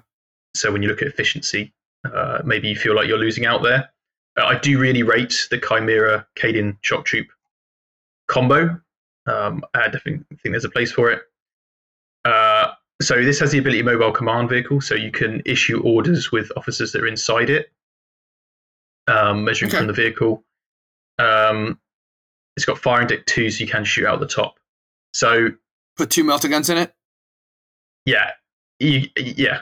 Uh, Here's the issue, right? Um, well, you could put heavy weapon squads in there, maybe get two las cannons or Oh, okay. um, two mortars. That's pretty funny, actually. Um, so here's the issue: there's no way of getting orders on a unit that's just disembarked. Now, Huh. I really want that to change because it happened in, in last edition. You were able to do it, but it really neuters this type of build. Yeah. Um, you essentially don't get your ability. Um, and you can't order someone that's in a vehicle because they're not within six inches of the person issuing the order. They're not on the table. Um, so really missing out, I think, there with, with the index, uh, and hopefully that that will get resolved. Um, because it's yeah, they're really missing that, um, and it makes all these transports slightly less useful. Um, but yeah, Chimera, not bad, not bad. Okay, Taurox, any better? Uh, yeah, I mean it's cheaper. Uh, it's only toughness eight instead of toughness nine, but otherwise pretty similar. Uh, and you can get out of it after it's advanced. Um, so Okay. yeah, it's not bad. Twin link to autocannons, uh, decent gun as well. Um, Yeah. So yeah, Taurox is not bad, not bad at all. And they Uh, both transport 12 models? That's right. Yeah. Yes. Yeah. Okay. All right. Uh, and then the last transport we should talk about, I guess, is the Valkyrie. Yes. Uh, there is one more, which is the Taurox Prime. I think it's going to be at the end of the, the sheets because it's Oh, okay. uh, Tempestus sort of vehicle. Uh, Oh, So the Valkyrie is actually really cool. Um, it's got a two plus save. I I don't really know why, but I'm happy for it. I guess it goes into space and therefore needs to be a bit more armored. I mean, Valkyries and, and uh, Armored Sentinels, they just, you know, I guess Belisarius Cawl said, no, no, no, use this material for the armor. Yeah, I just don't get it because I, you know, it feels to me like the equivalent of like a, a helicopter, but um, obviously those don't have two plus saves. They do Um, not. So, yeah, I mean, it's cool. It's very survivable. It's got 14 wounds as well, um, and obviously you can, it can hover, so you can start on the board. You can move 20 inches and do mission cards. So it's got a lot of mission play. Um, uh, you need to avoid it being tied up though, because then it's not going to be able to fall back and, and shoot and stuff. Uh, in terms of actual shooting, it, it's got you can have a las cannon on there. You can have hellstrike missiles or anti-infantry missiles. Um, but it's not many shots and it's only hitting on fours. There's no like heavy or anything. Uh, so it's not a particularly reliable damage output. However, you can put units in it. You can have 12 in there and it can move 20 inches and then disgorge that unit, which is not bad. It's not bad, um, but transports ideally you want to have the ability to use them multiple times in a game. Right. Um, and yeah, I don't know. It's 200 points. So to put all this, the reason why I'm being a little bit negative is because it's very expensive. Yeah, Um, 200 points is a lot. It's my favorite aircraft in the game, but Yeah. Can we can we talk about the fact that now in 10th edition, if you, once you go from hovercraft to aircraft mode to hover mode, you can't go back to aircraft mode. no, it is. I I understand That doesn't make sense. it, but From a gameplay perspective, I can see the argument. yeah, it's simpler, right? Yeah, it's but th- this is one of those changes. I feel like it was a change that was made that didn't need to get made. Yeah, and bear in It- mind that this does mean if it hovers that it has to move diagonally over heights and, and things because of how fly works. Right. Um, I don't think the Valkyrie should have. Anyway, um, so it's got Also, I, also, I'm just gonna I'm just gonna throw my argument out there for any GW employees listening. Um, bring back minus one to hit aircraft. They're I supposed to be moving fast. They they I should be harder to hit. You They're- don't need to give them a two plus save, but give them minus one to hit. yeah, they're they're so easy to kill now, even if they're actually flying. Um, So Grav-chute insertion is the ability it's got here. At the end of your opponent's movement phase, um, one or more units embarked within it can disembark, provided every model in the unit has the deep strike ability. Yeah. Um, this I hope one day changes to just any unit, because as soon as you attach a character to the scions, your only deep strike unit, they can't use this ability. Um, which sucks. Uh, so Yeah. I hope in the future this gets changed so that anybody can do it. Otherwise, it's a really cool ability because it means you can get out, then be eligible to receive orders when it comes to your actual turn, and then move off and do stuff. I really Yeah. like the ability, and I love the Valkyrie as a whole.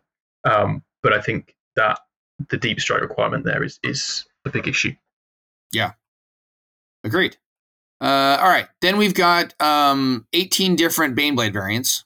Yes, you skipped over the Aegis defense line. I'm surprised you managed to control I yourself did there. I did skip over the Aegis defense line. I didn't, you know, because just I'm just trying to move things along here, but yeah, obviously- it's a fortification. I love seeing people bring their own fortifications. I think it's, you know, yeah, fortifications are cool conceptually, except for the Hammerfall bunker still. Sorry, pour one out. Um, but T12, two up save, 10 wounds, um, obviously zero OC. You're not parking this on an objective and holding it. Nice try. But um, the fact that every model inside that you, you know, put behind it gets uh, benefits of cover. Um, and the uh, four plus invulnerable save. and a four plus invulnerable save. That's the part that's really cool. Is Yeah. the fact that any infantry model gets the benefit of cover if they're on or in this defense feature, and they get a four up invuln. Nice. nice. So Yeah. it does. Yeah. You you you end up actually having to like, all right, rather than trying to waste a lot of shots and flip coins on whether I'm killing anything, you have to put your shots into the defense line itself, which means you are spending valuable shots that could be put into vehicles or something, shooting at a T12, 10 wound, two up save fortification that's not going anywhere that only cost your opponent 145 points. So Yeah. I think there is a legit strat. Again, I know I keep mentioning him, Dakota, legend for bringing a defense line. And um, it actually did serve him pretty well, you know, Yeah. all, all things being equal. I just ignored it and didn't shoot at it, but because I had a lot of other stuff I needed to worry about. And I think the only problem with it was the fact that it doesn't have an OC. So it was not allowing him to hold an objective. But other than that, it was, I think if you park some heavy weapons inside of it, or he had his um, uh, bombard guns behind it. Mm, yeah, So they get the um, four pinball. Yeah, I like it. so they get the four binvuln. So yeah, so when I did shoot at him the couple of times, he he got a four binvuln on his field artillery batteries. So there it has some play. Don't don't just go to look at it when you guys are putting together your IG list and go, nah, give it a thought. Yeah. I think there's there's some, there's definitely some play there. Yeah, So all right. Baneblades and the Yeah. 87 variants they're in. uh, You and I so were talking about this a little bit before when we were pre-showing. Yeah, Uh, There's we- a couple cool here that has some some awesome special abilities. yeah. Let's go through the um the, the characteristics of them all. of Okay. them, basically. Yeah. So it's, it's movement nine, um, toughness thirteen. Okay, so las cannons wounded on fives and stuff. Two up save, twenty four wounds, OC eight. Nice, Very respectable. very respectable. That the movement nine is a bit misleading because we play a game that has terrain, Yes. and especially if so, which is a, which honestly is why player place terrain events are good for this because you can be like, oh no, I want to make sure that I have an extra wide highway that my Bane sword can drive down or my Doom hammer can drive down. So you can place your terrain to make sure you have that. At least you can move it into the middle of the table. Yeah. But you know, other than that, it's a great profile. I mean, T thirteen is even a even a, a Yeah. hammerhead railgun's only wounding you on a three. That's so- hard to crack. Yeah. Yeah, Yeah. Um, shall we cover just a couple of them? yeah. Let's just pick a couple of the ones that have the really uh you know unique special abilities Yeah. because you you guys can go through the. I mean, there there really is. I think there's like eight versions. Yeah. So- yeah. Um, they're, they're, and all of them have very unique abilities. All of them are very cool. Again, I've seen them in boxes. I've never seen them in the wild at a competitive event, That at least not that I've played against. Um, props to anybody who brings one. And I think there's a couple here that I think have some legit. play. Yeah. Yeah. I mean, the price tags are high. You're talking 500 on average. Yes. Um, but uh, Yeah. yeah. yeah. there's some cool stuff going on here. So, all right. So, which one do you want to start with? Should we talk about the Bane sword? Sure. So I know you like this one. Um, the Quake Cannon blast ignores cover. So this is 72 inch range, D6 plus six shots, hitting on fours, strength 16, AP4, flat four damage. That's going to kill stuff. I used one in the last edition and it was very effective. Um, Armor obliteration is the ability here. So what this does is basically it causes um, any model that is destroyed, their deadly demise ability goes off on a three plus instead of a six. Yes. I, I, So- I am so teased by the idea of blowing up one vehicle and causing it to chain a reaction into other vehicles and or, or just, you know, Great. splashing damage. Yeah. I'd love to use this against Steve. I'm sure he'd really enjoy that. Oh my god, he would have a left eye twitch by the time that game was done. Yeah. I love this thing. I, th- I think it's I think it's awesome. It's probably one of my go tos. I think of the super heavies. Um, yeah, definitely. Yeah. So yeah, it's just it's a it's a I don't think I won't call it a meme, but I think it's it's a clever, cool ability that if you if you play it right into certain especially into certain lists, it would be hilarious. Also, Yep. While I'm thinking about it, what's the deadly demise ability on a um on a Wraithknight? Oh, No, I haven't we haven't done the uh Aeldari uh oh. a index review yet. I think I've Let me just see if I can pull that up real quick. research list on my uh, app here. Uh, D6, just D6. Okay, D6. So blow up a blow up a Wraithknight. Somebody thinks they're real clever. Blow up a Wraithknight and have it do D6 mortal wounds to everything around it. I like it. I love that idea. I'm here for it. I want to see it happen in real life. Somebody please make it happen and then send me pictures or something on Instagram for the love of God. Hell yeah. So, um, yeah. so anyway, that's why I like the idea of the Banesword. Yeah. Um, but like Mike Uh, said, they're stupidly expensive. It's 515 points. Yeah. It's it's a lot. It's a lot. It's not the most expensive version of the super heavy tank, but it's definitely Yeah, it's up not there. cheap. All So, right. all So, right, what else? someone mentioned this combo, and I think it's hilarious. So I'm, we're going to talk about it here. Um, Okay. It's the Storm Lord. This is the transport, um, and it has a capacity of 40 Astra Militarum infantry models. Okay. Okay. And it has firing deck 24. Now- If you've got a vehicle with firing deck, it's just a rolling headquarters. you equip it with those weapons. So you could pack this in with however many heavy weapon teams you want, um, a bunch of infantry squads that also have heavy weapons uh, on them, and then you can give this an order with Leontus for ballistic skill three plus, and that will apply to all of the guns that you've just, or rather, plus one ballistic skill. That will apply to all of the guns that are going to be shot using this tank, um, including those twenty-four extra guns. So um, you're walking around with probably a thousand points worth uh, in one tank, um, Yeah. firing a million shots uh, of all kinds of varieties. And Yes. um, yeah, I mean, And that's not and that's not even including the that's not even including the Vulcan Mega Bolter that's 20 attacks with sustained hits, one strength Yeah. six, AP one, two damage. So yeah.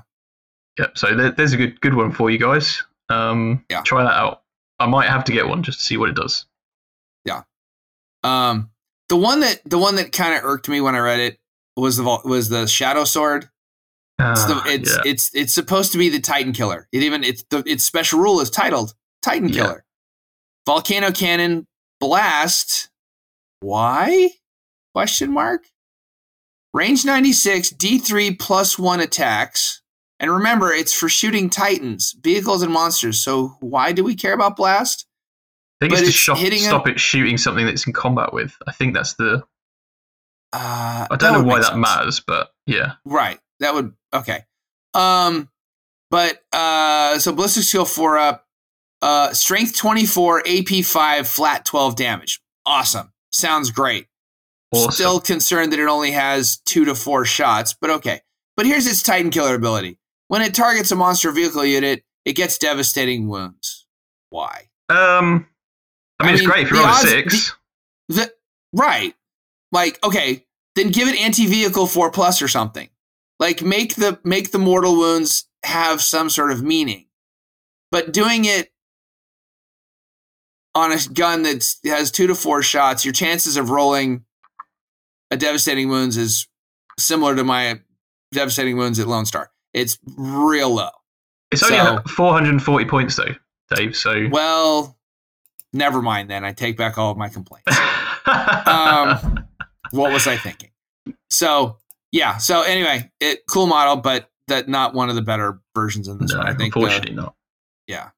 Yeah. Uh, and oh, then, then we got to talk about the other one that you like, the Storm Sword, Yeah, the storm sword. I think that's that that one's that one's got some legit play, and it's yeah, it's Yeah. cool.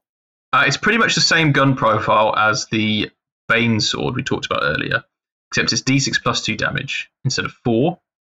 What this thing does is, um, after you've selected the target for its um, siege cannon, you roll a dice for the target unit and every other unit within three inches. Bear in mind that's including friendly ones, which is hilarious.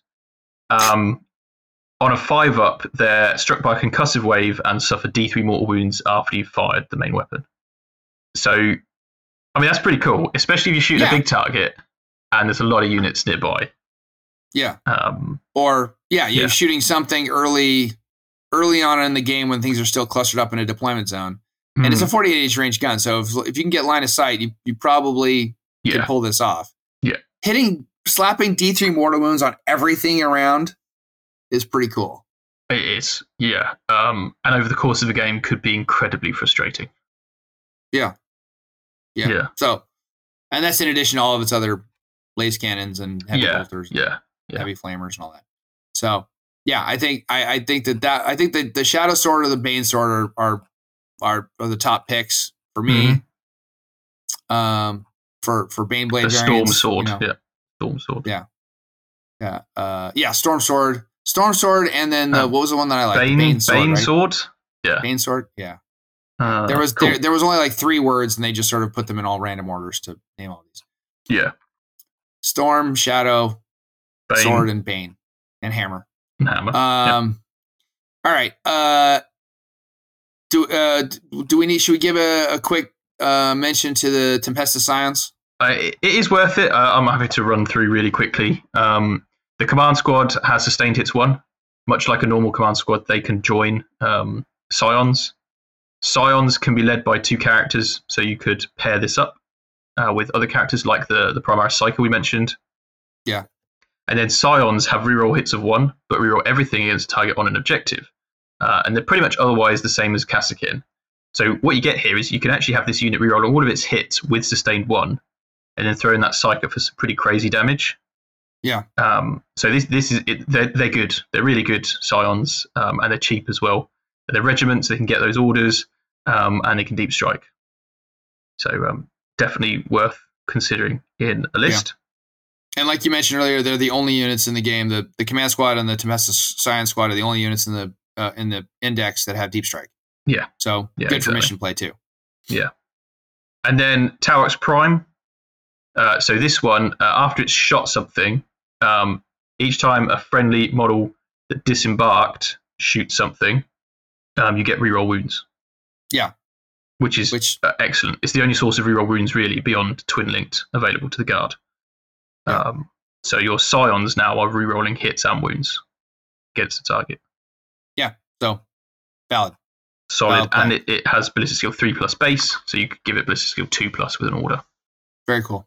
All right. So that pretty much takes us through all of the index cards. I know we were going to skip. I think we only skipped three. I felt like we Yeah, it were just felt like we wait, we got to talk about this. Wait, we got to talk about that. Yeah, Usually we have better we have better discipline about that, but such is life. All right, so um, that went kind of long, so we're gonna take a quick break uh, for our third sponsor of the day, Siege Studios. and we'll be back and talk about everything else. And now for a word from our sponsor, Siege Studios. They are the experts in providing professional miniature painting services, ensuring your armies always look their best on the battlefield. Whether you're a seasoned veteran or just starting out, Siege Studios can help bring your miniatures to life. Don't miss out on their quality craftsmanship. All right, we are back, and Mike. Before we get into play styles, we got to talk about the enhancements and the strats. So okay. um, let's start with the Death Mask of Ollanius. Yep. So officer model only. Um, these are all officer model only. All of these um, enhancements. Uh, while the bearer's unit's battle shock, subtract one from the OC instead of zero. This is ten points. If you got the ten points, chuck it on a command squad or whatever. Um, it's handy to keep them holding objectives. Um, yeah, but bear in mind it doesn't do anything on the Cadians because they already ignore modifiers, including the OC one uh, from battle Yeah. shock. So don't waste ten points on your Cadian. No. Um, yeah. Uh, then we got drill commander. While the bearer is leading a unit, each time a model in that unit makes a ranged attack, if that re- unit remains stationary this turn, a critical hit is scored on a successful unmodified hit roll of five plus. So if you got something that's going to get sustained hits, Yep, you could pair up sustained and lethal from your attachment rule. Um, the only problem is you've got to stay still. Um, Yeah. yeah, it's okay. It's not bad, but um, it's it's difficult. There is one particular combo you can do with it, and infantry squads with mortars and a platoon command with mortar in it, and they can stand at the back, and you have three mortars with sustained and lethal on fives. Um, it's a decent combo.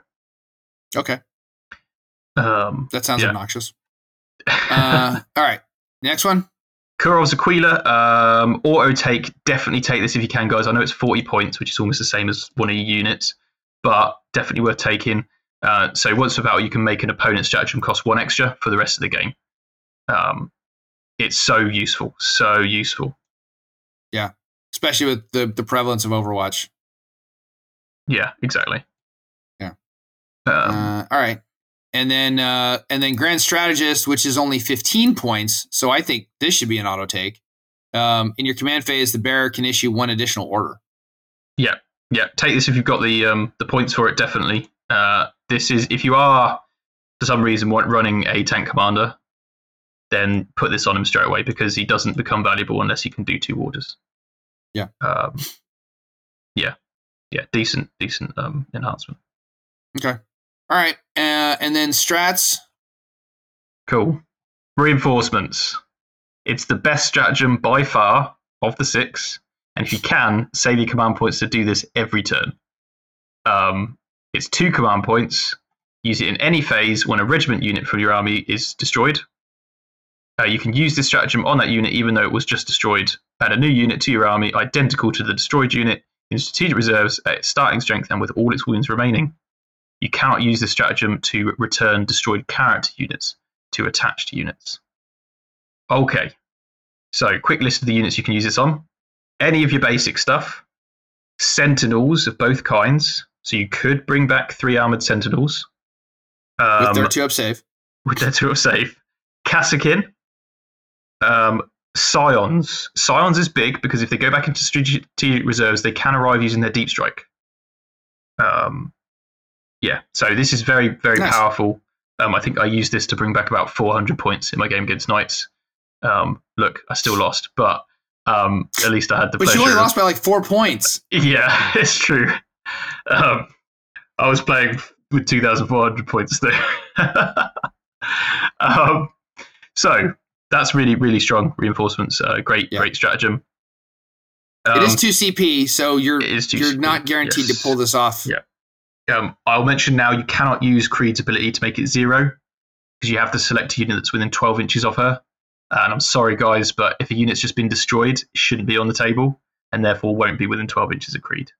Um, Yeah. that is the way a lot of tournaments have ruled it as well. Uh, so yeah, try not to do that. which is which is also hilarious right. because you can't technically target anything that's not on the table with a stratagem, and yet the rule says target one regiment that was just destroyed. So, eh, yeah. Bending the rules there, but a little bit. But all right. Uh, then we got Fields of Fire, which is another two CP strat. Uh, target Mhm. one regiment or squadron unit. Squadron units would be. Um, So they're like the tanks, Tank uh, your Leman yeah, right. Russes or your um, most of the vehicles actually, uh, except the super heavies. Um, and basically, what you do is you target an enemy unit with the unit using the stratagem bomb, um, and then that enemy unit you don't have to hit them. Um, that enemy unit, every incoming shot from a non-battle shocked regiment or squadron model against them has an extra AP. Okay, so Okay. this is a bit like the Leman Russ Exterminator. And yes, it does stack. So if that fired at something and you used this, then the target would have an extra 2 AP against it for every regiment and squadron unit shooting at it. okay. So you know, Yeah, this is the one you use for free with Creed. Yeah, and that's the pick something large and make sure that everything you shoot at Yeah, gets to the exactly. armor and you bring it down. All right. Um, and then suppression fire for one CP.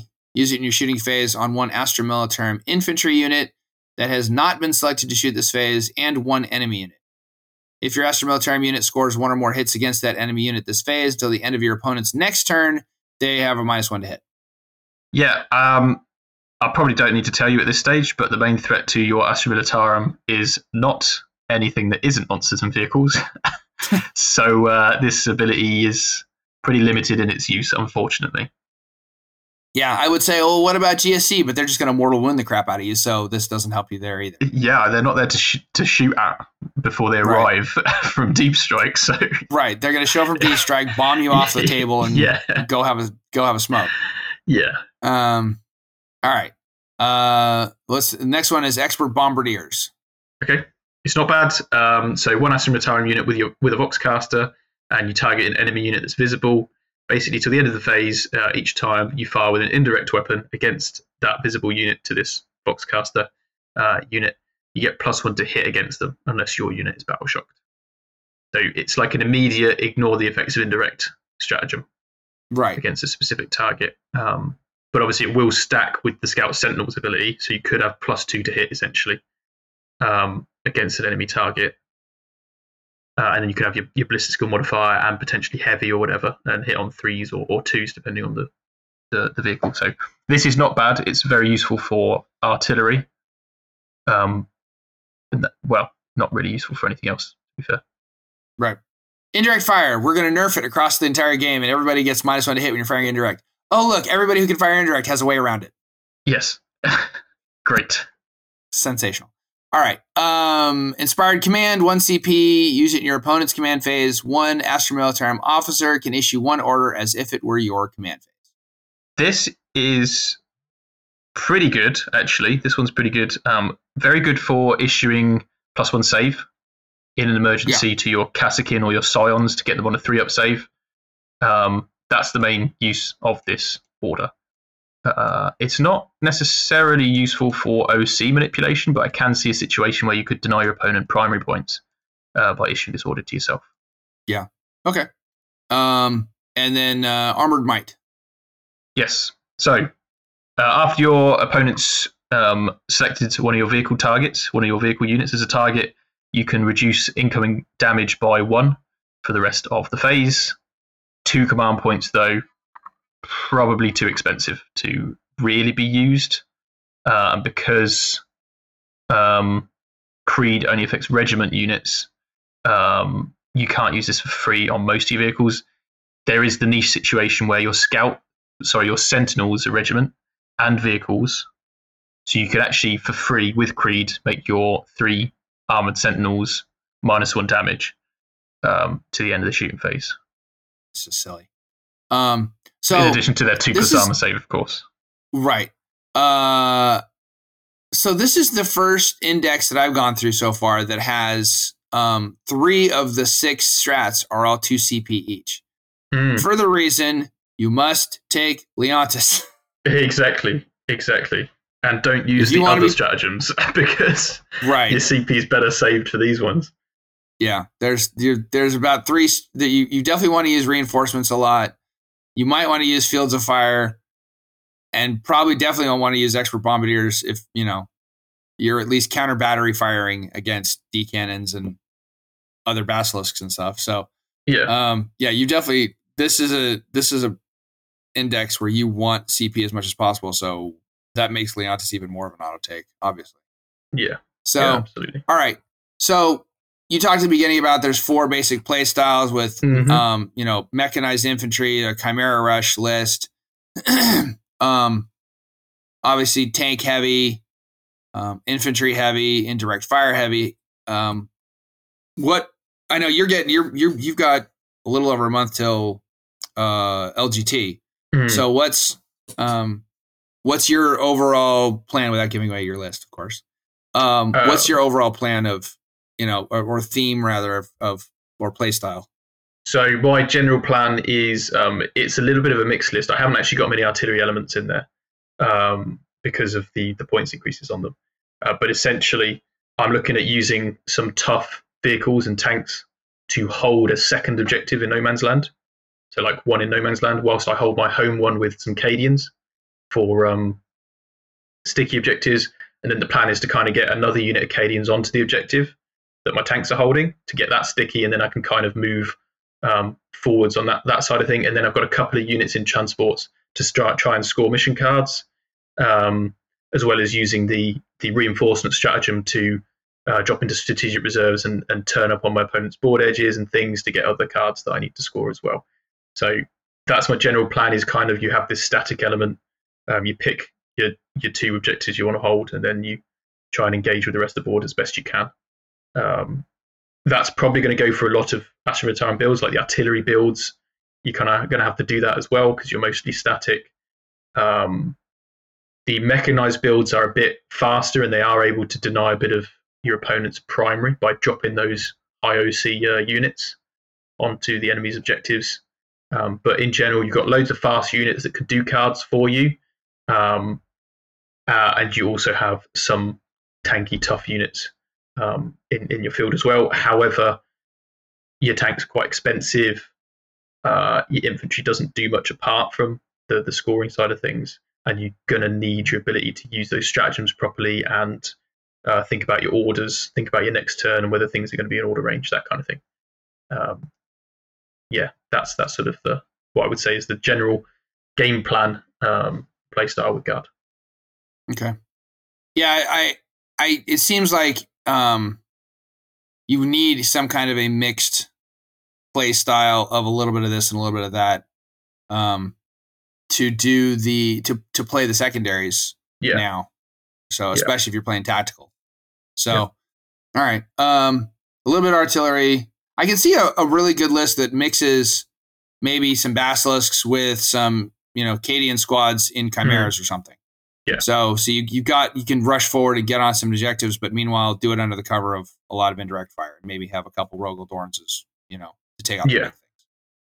So, all right. Um, so playing the primary, uh, like you just discussed, there's a couple of diff- there's a few different ways. So scoring secondaries, do you think it you a, a couple of individual units of scout sentinels are necessary or something similar to Definitely, yeah. So the Sentinels are great for both secondaries and doing that spotting ability.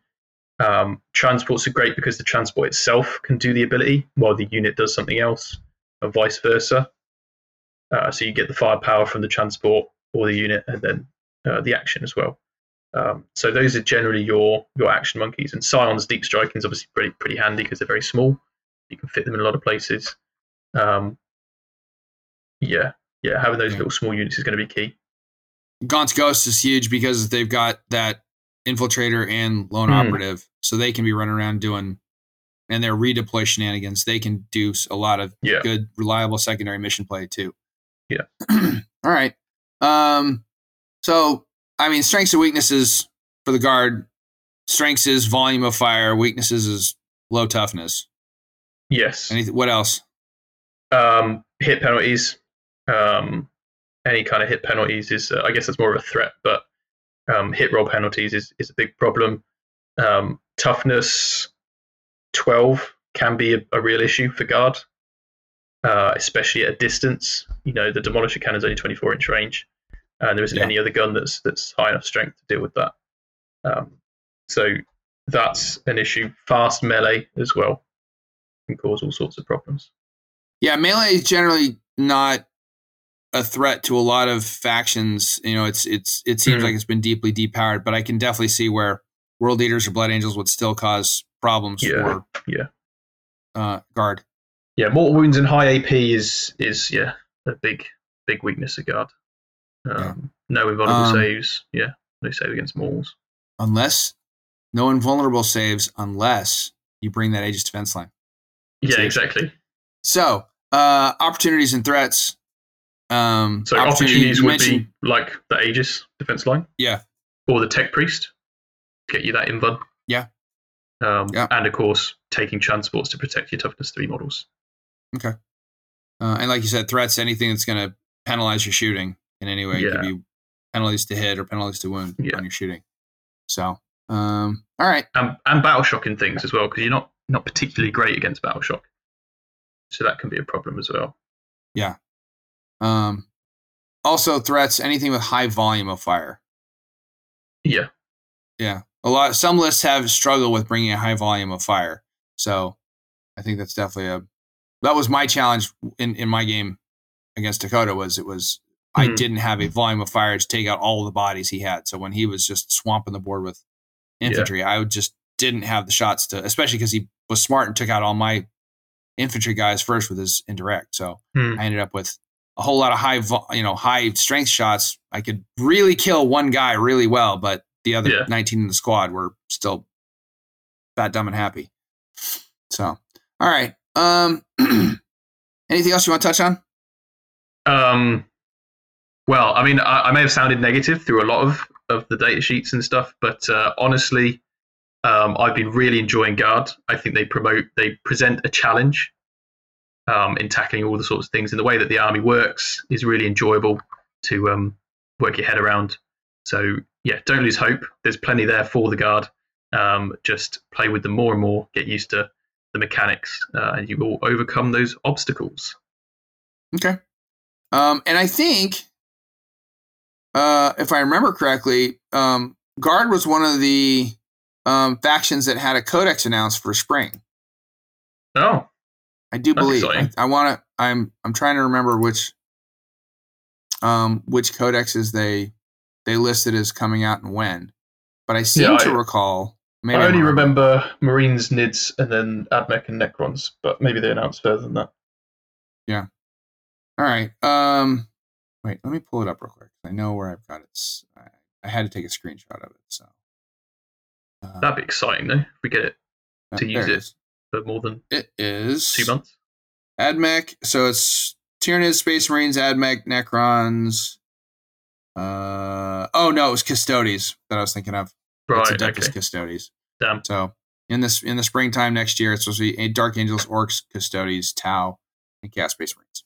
So no, Guard are going to be stuck on the index for a little while, but we're also still wondering. Everybody in the and by we I mean everybody um, is still waiting to see if we're going to resume a data slate schedule like we were doing in ninth. You know, in Time will around tell. September. So time will tell. So um, that is that is something we can only all just stand by and hope and wait for. Yeah.